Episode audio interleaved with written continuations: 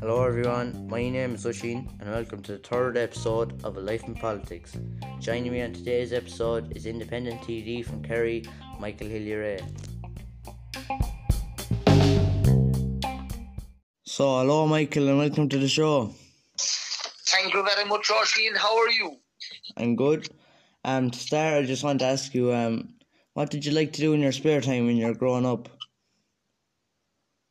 I suppose I, I really never had a whole pile of spare time in that I, I was always doing different types of jobs of one type or another. But I suppose the only type of sport that I've always been interested in, and uh, outside of, we'll say, the, the normal sports of football and hurling, but outside of that would be shooting. Um, I know your late father was a politician, but did your mother have an interest in politics? Well, I suppose she had to in in where where she was married into, but um, she would have had a strong uh, interest in political affairs in general because she worked for the Syrian consulate herself. So that would have meant that she would have had an interest in, in politics and things like that, you know. And I believe she was from America. Um, when you were a child, did you ever? I presume you have relations over there. Did you ever get to go over to America? I do have a lot of aunts and uncles and family over there, so uh, I have been over there a few times. But I'm not a great person for traveling. I I actually don't like aeroplanes and uh, traveling in general. So I try to keep my movements like that to an absolute bare minimum. And what was it like growing up having a father as a politician? Well, it was interesting. I've always told the story that, uh, and it's an awful thing to say, but when a politician would die somewhere in Ireland, uh, at TD, I used to be delighted because it meant I'd get three weeks off school because my father was uh, a man that would have been involved in fighting by elections a lot.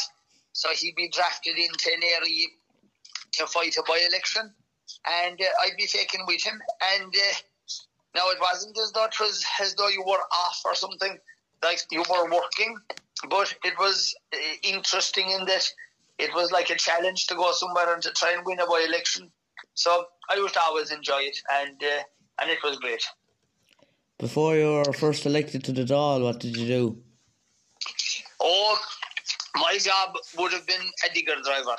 I've been involved in machinery since I was 17 or 18, and I would have always been like my day to day job would have been driving a digger. And so, if I'm ever asked what are my qualifications, I'm a digger driver. When did you consider the possibility of becoming a politician? Well, you see, I was always by my father's side uh, for his elections, and I was his director of elections for the uh, three campaigns that he had to get elected to the Dáil, and um, there was a great team uh, working with us.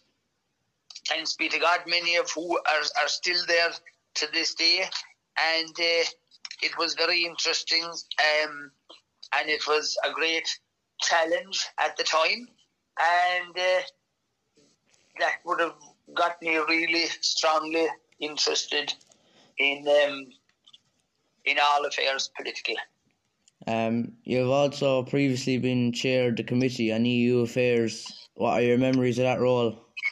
Well, it was very interesting again because it was at a very challenging time in the uh, preparing for Brexit, and um, the, I, one thing I would always say about that actual committee, they were from all parties and none, but uh, they were extremely experienced people.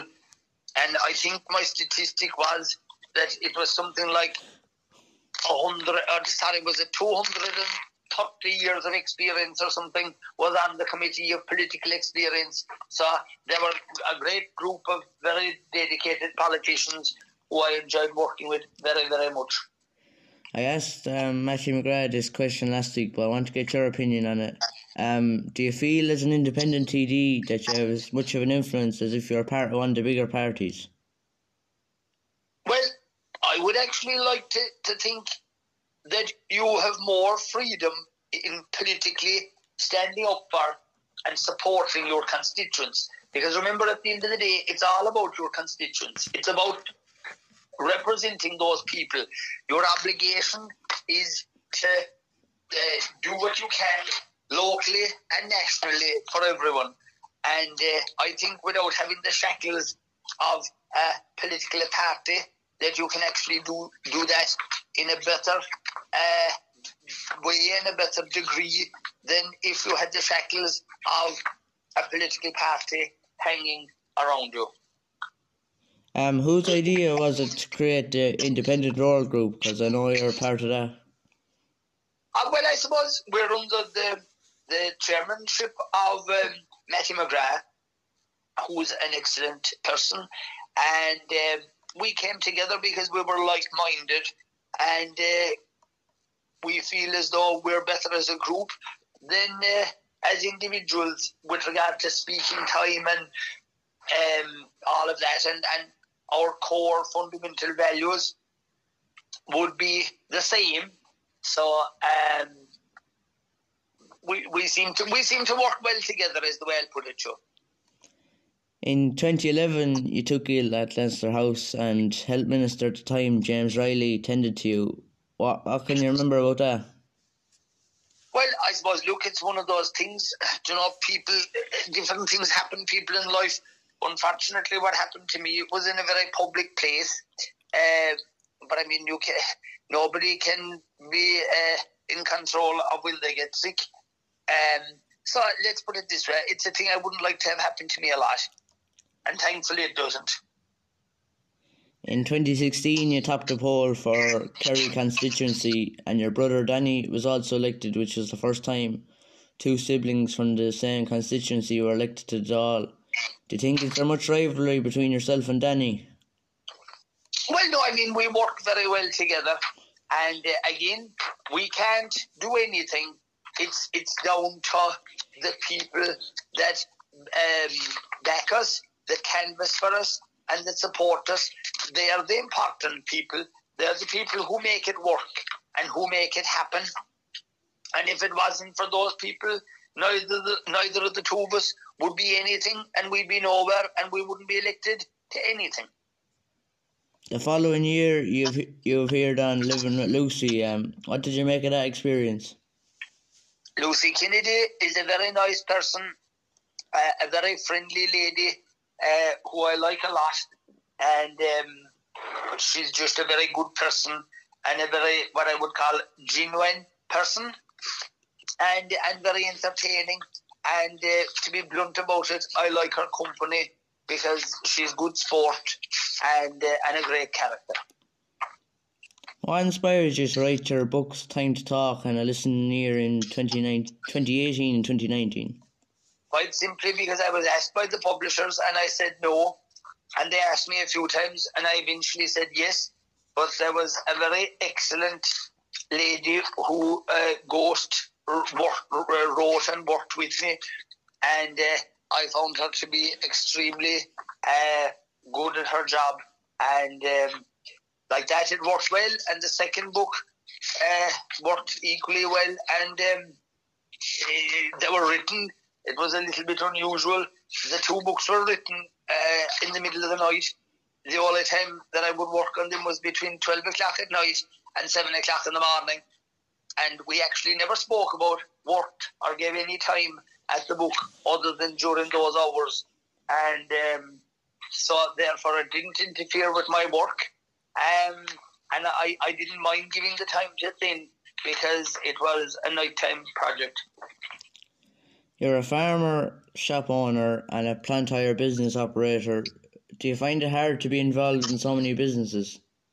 Absolutely not. I think it's great for politics because by doing that, um, when people come to me with problems, the problems that they have, I have already.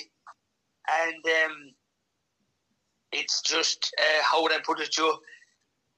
It's. Um, it's, it's good to be grounded in other types of work because uh, nothing is new to you.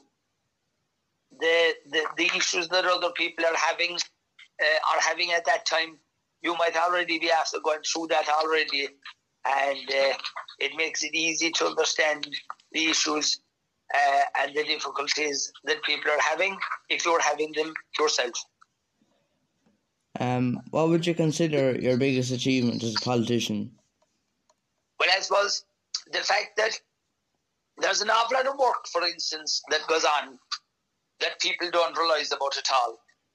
And um, there's an awful lot of things that happen that people uh, don't even realise or attribute to any person. Um, I'll just give you one typical example of what I would call discreet work that a person would be doing, and that you might never actually, will say, be recognised as, the person who did such a job, but it would actually be your work that started it and saw it to fruition. And I'll give you an example. if you can remember, the motor industry were always saying that there was an awful slump in sales in cars in a 12 month period. Yeah. And uh, because in January you would have a big spike in sales, and then during the year it would slump and slump. And by the coming on the end of the year, there'd be nobody buying cars because they'd be waiting until the, the new year again to have a new, a new number plate. So I went to the department and to the minister at the time with a proposal that we'd have a two stats to the year. And uh, in other words, you'd have two different number plates, one for the first six months and one for the second six, six months. And I continued to pursue that.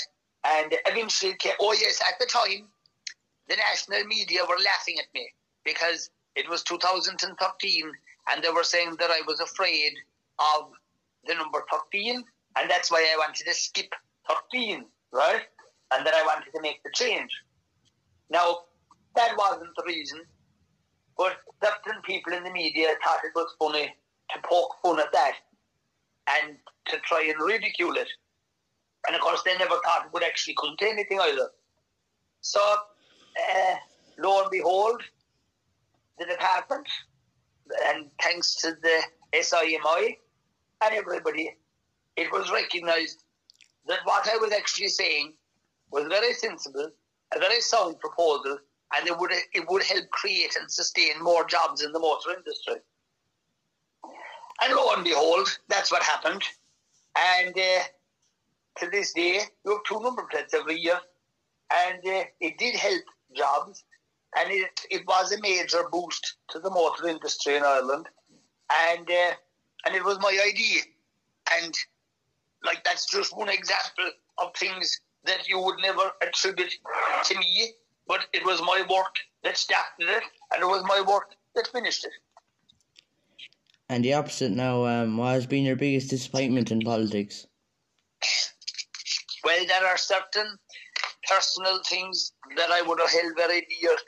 Uh, for instance, with regard to the whole right to life issue um, and the fact that the introduction of abortion into this country, while I respect very much the decision and uh, the vote of others who um, had different ideas, uh, which they were perfectly entitled to. Uh, I didn't agree with it.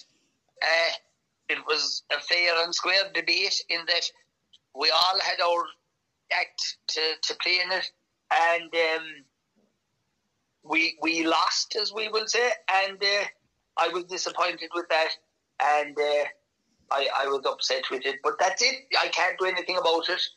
Uh, the people that I and others, we were working together and uh, it, it didn't work and that was it. Has lockdown impacted you much? Lockdown has impacted everybody. There is no winners in this. Only society has to stick together and try and first of all protect people's health and then uh, get to a stage where we can get back to normal um, as soon as possible. How do you think the government has handled the COVID 19 pandemic so far? Well, I, I was always concerned over their immigration policy into the country, and it's obvious that we've made lots of mistakes. But look, I don't want to be dwelling on mistakes. I would just like to see us all working together to try and get us to a better place than where we are right now. Um, and how do you think your fellow county woman Norma Foley has performed as Minister for Education? Well, it has been an extremely, um, uh, uh, how would I say, upsetting time for the parents, the students, the teachers. The uncertainty that is out there, even to this day, is actually frightening. And uh, it's a great concern. And um, all I would hope is that certainty would be put back into the whole system as soon as possible because that's what people want. They want to know what's happening, when it's happening, how it's happening, and that's of paramount importance. But how do you think she's done? Well, it's a new portfolio. It's a new a new job for her, and um, she's a very able person and uh, a person that I would have known for many many years, and uh, I would wish her well and I would wish her good luck in the job. Do you think the vaccine rollout is being managed successfully? No, I don't. And do you think that could change? I would hope that it would for the better, yes. Uh, what did you make of Duncan Smith's comments in the Dáil recently? Uh, not a whole lot, really. That's fair enough. Um, do you have any objectives for 2021? I always have objectives, and my objectives objectives would always be to do my best for the constituency, for the people that I represent, and uh, for the people of Ireland, and to do my best at all times. And I would always like to up my political performance and output all the time so that I wouldn't give the job 100% or 105%, but I would always give it 120% of my efforts uh, every hour of the day from early morning until late at night. Uh, just to finish up, Michael, I've heard you saying before that you like to go up early in the morning. Since you don't have as many events going on currently, has that changed? Absolutely not, uh, because there isn't as many events going on. It gives me more time to apply myself uh, to things that I mightn't have been able to apply myself to in the past. So, as you know now, it's 20 past 7 in the morning. I'm talking to you with the last 18 minutes, and I think I have something like 11 or 12 phone calls done already this morning before I spoke to you. So, let's put it this way I'm not letting the grass grow under my feet. Michael, thanks very much for um, talking to me and hope to speak to you again soon. No problem, Oisin, and all the very best to you. Thanks. Bye bye now. Bye bye. Bye bye. Bye bye.